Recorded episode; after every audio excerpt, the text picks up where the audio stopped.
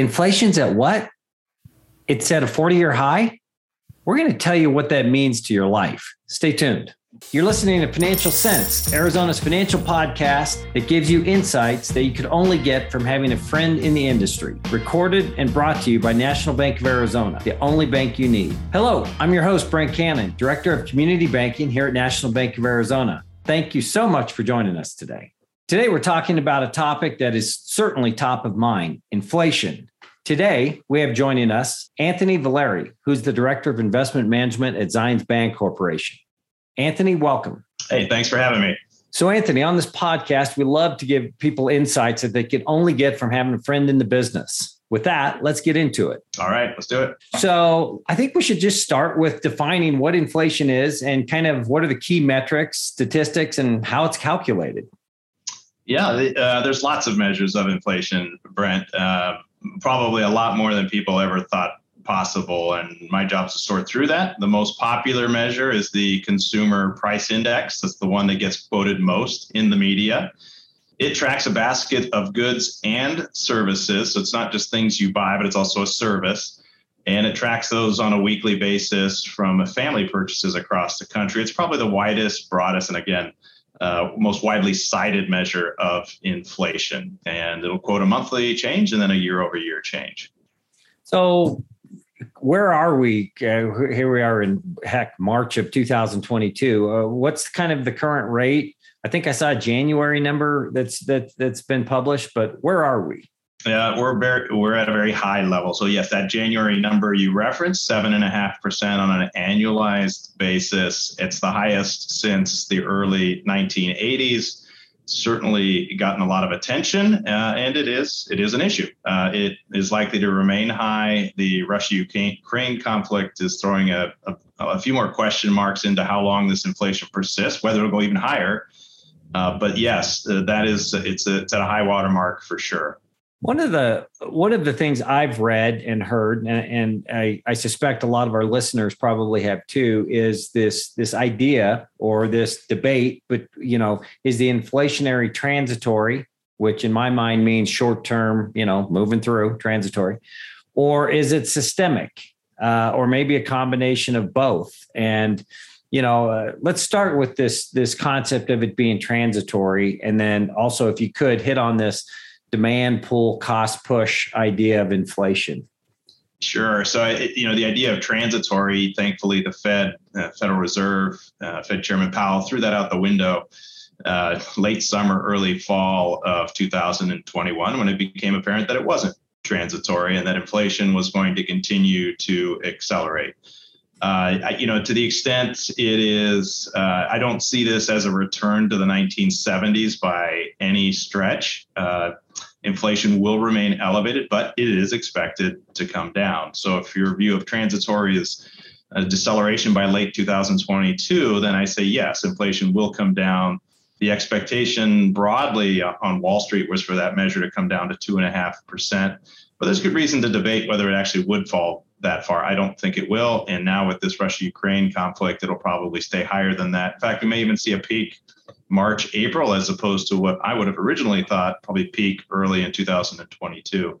Uh, so it's likely to persist. The other element that is somewhat not transitory is that the housing market has been so strong.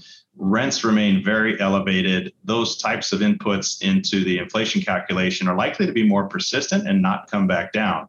Uh, there's a low interest rate component to that as well, but the gains in the uh, in it in that housing component are starting to spread to other metrics, and it's a sign that this inflation is getting is remaining sticky. So uh, I think it'll stay higher and won't fall as far in 2022, but high level, yes, it will decelerate here likely over the course of the year. Talk about the demand. I think it's the demand pull inflation, especially given the pandemic this pent up demand that occurred that the, in the supply chain. Uh, talk kind of how those factors really, uh, you know, impacted this this inflation rate, if you could. Sure, and I'll, I'll, probably take a step back. The um, you reference a key point is inflation demand pull, or what we call cost push. In the 1970s, it was cost push. It was high commodity prices, oil that really pushed through to higher inflation. Uh, we now in today's economy, the energy intensity or usage here in the United States is only about 40% of it what it was in the 70s. So energy is a much smaller impact uh, in the economy and therefore not going to be a big driver longer term of inflation. Really, what we saw was a demand pull, very strong demand. And you think about the pandemic, uh, hospitality, leisure really hit hard, but the rest of the economy, after just a you know short uh, distraction, began with business as as usual. So a good part of the economy really wasn't impacted. That's not to diminish the impact on some of those sectors, uh, but large portions of the economy came away unscathed. At the same time, you had record government stimulus. You had the Fed slash interest rates. All of that money ended up boosting consumer savings. So there was this strong demand component. And during the pandemic, you couldn't really spend on certain things. So that those savings stuck around and has led to very strong demand. The other aspect, uh, and there's two more components. One is the supply shortages. As we tried to reopen the economy, that led to higher prices, and the labor force really hasn't grown in the U.S. Immigration has been uh, really fallen off. Part of that is due to the pandemic. Part of that's also due to government policies, and we just don't have enough workers. So all of that's leading to higher wages, which is fueling that higher demand creating uh, that inflation. So it, it's a complex issue uh, that is getting better. Uh, those supply shortages are, are falling are, are, coming off from the data that we follow, but yes, this is going to persist. So, Anthony, that was great. So now we're probably going to further complicate the the the, the point or the the subject of inflation and uh, we'll talk about systemic and some of the tools that are at the Fed's uh, Federal Reserve's, uh, you know, in their tool belt to handle this. And and just for listeners, you know, when we talk about the Federal Reserve, their two mandated objectives are to, I think, uh, uh, maintain uh, employment and and and maintain price stability which that's the subject of of really our discussion today inflation. So if you would talk a little bit about how you see the fed's role. Um, again uh, we're coming out of a period where we had unprecedented spending uh, to address uh, the coronavirus covid and and its impact on the economy uh, but also the you know we've been in this long period of quantitative easing which i know again i don't want to get too complicated but it's important i think as uh, in the fed's role in inflation. So with that systemic love to hear your thoughts on this.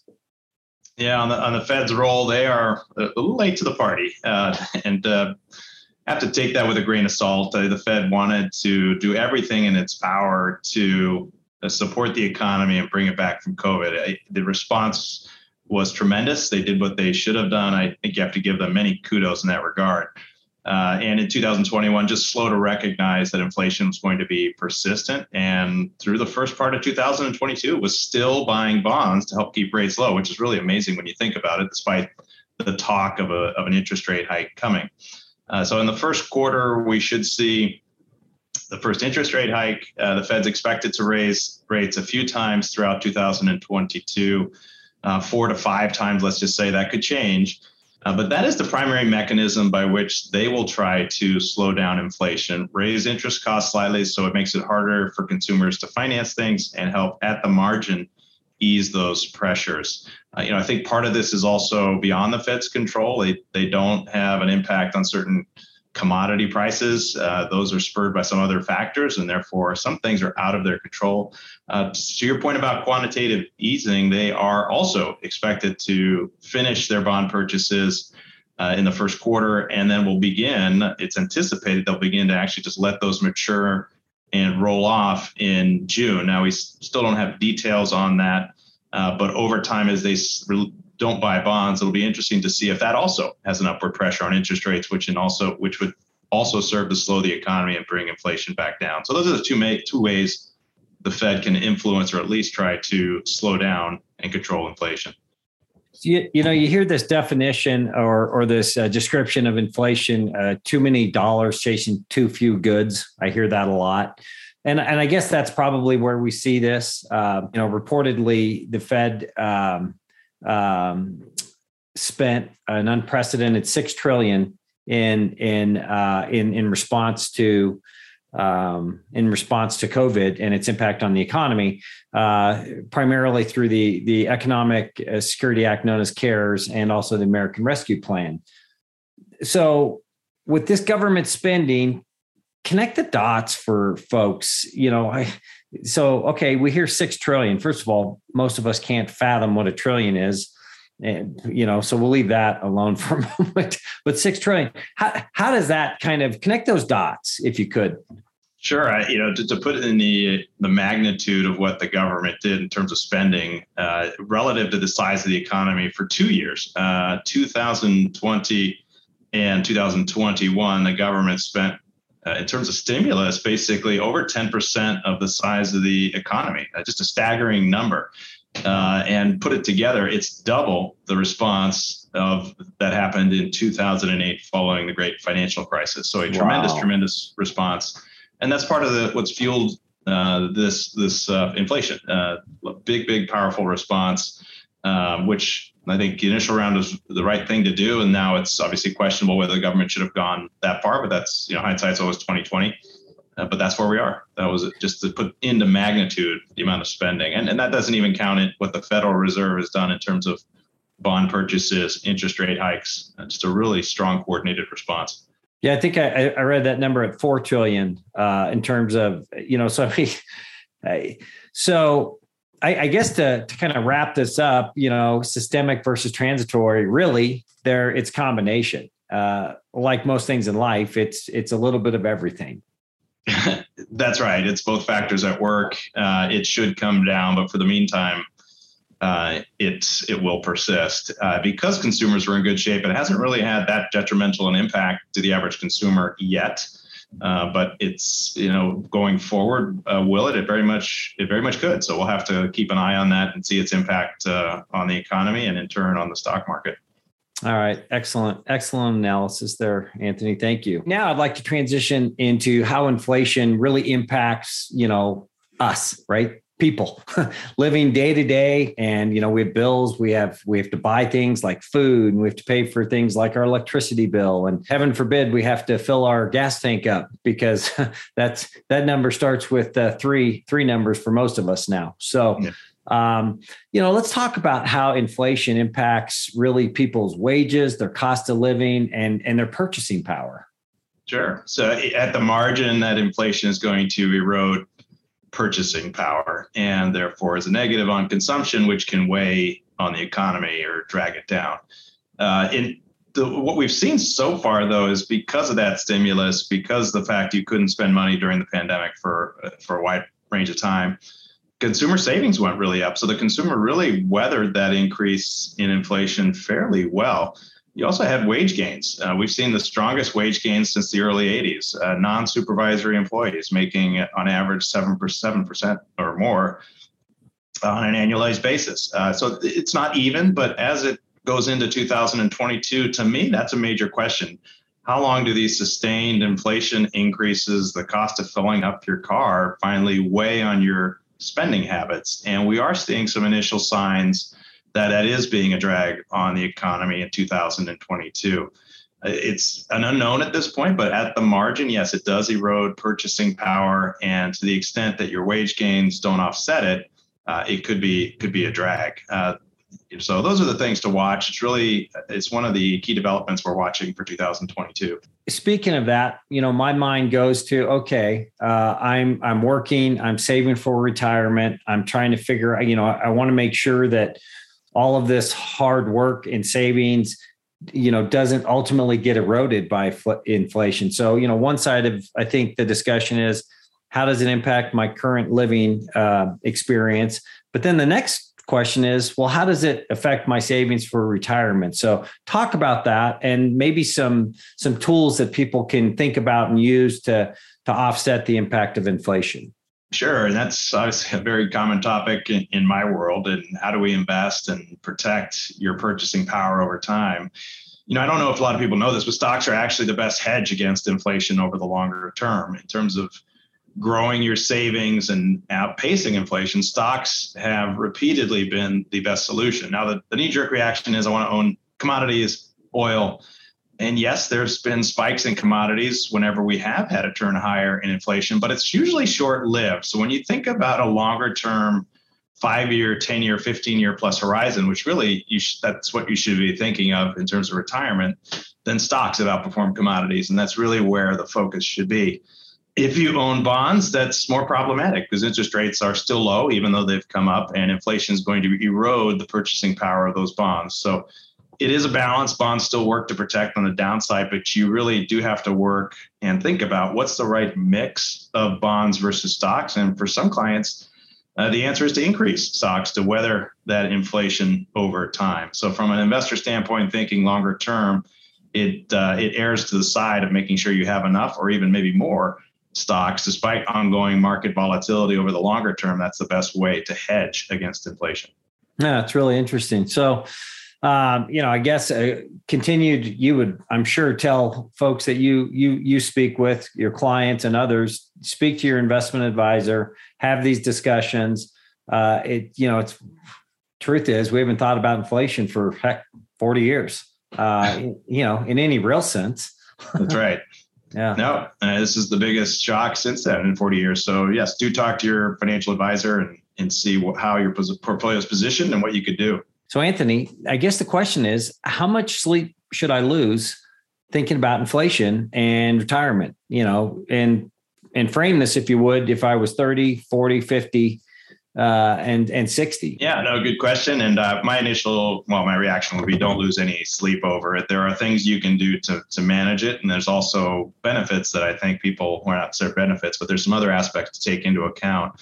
Uh, if you're you're young, I mean, you start saving and know that you have a really long horizon 10, 20, 30, 40 years to let that savings grow in the stock market and outpace inflation, which stocks have done over the longer term. There are periods they don't, but over the longer term, very consistent outperformance relative to inflation. If you're in your 50s, keep doing that. Keep staying in stocks. You, you know, stay invested. Uh, be noteful of the amount you have in bonds currently. Uh, if you need to save more, save more to help give yourself a buffer. That's a bit more of a financial planning discussion you can have with an advisor to see if your savings and future uh, inflation might erode that. Uh, but yeah, for the most part, you know, keep doing what you're doing. Save more if you need to, but really make sure you've got your investment portfolio built to weather uh, that inflation. The other factors I think you know people maybe don't know as much as uh, uh, your home. If you own a home, that is a good inherent hedge against in, inflation. You, you've seen home values rise, and the other part is interest rates are still low. So while costs of some things have gone up, interest rates still make buying many other things uh, relatively affordable. So, Anthony, um, let's let's give listeners hopefully a positive to take away. Uh, love to hear your outlook of of kind of what you think the future holds. Uh, I know you've touched on it uh, earlier, but uh, yeah, give us kind of a 12, 24, 36 month uh, outlook of what you see happening and uh, and and something that our, our listeners can kind of take away. Sure. When I look at longer term, you know, from an investment standpoint, I you know, I don't think the next year or two maybe be as strong as the last three, which has been very strong despite uh, everything that happened to COVID. Uh, and I do think that inflation may persist longer than people uh, think, but the economy is still growing at a decent rate. People are experiencing wage gains. I mean, for the most part, this is a healthy economy that continues to expand. And I think the resumption of getting back to normal activity during the second quarter of 2022 and beyond may be understated. I, people, I think, are ready to get back to their normal lives. So that should be a positive for the economy. Also, don't underestimate the positives. Interest rates are still low, which make buying some big ticket items very affordable. I know houses pricing is very expensive, but still, for many items, those low interest rates help. The average consumer, uh, the Fed keeps track on this. The average interest rate or debt burden the consumer has is at a multi-year low. So consumers are in good shape financially, and then at the margin, uh, we will see we have seen some uh, some wage pressures. Uh, you know, over time, I've always said to myself, bet on humanity. I, I remain optimistic, and I think with all of those factors, uh, low interest rates, a still expanding economy, I think most people will be uh, just fine. Just be prudent about uh, investing and saving for the future. That's some great perspective, Anthony, and uh, I think you've just done a wonderful job sharing your perspective on inflation, the economy, and and savings. So, thank you so much for joining us. thank you, and uh, you're welcome. Enjoy the discussion. That's our show for today. Give us a like. Don't forget to subscribe on your favorite podcasting platform.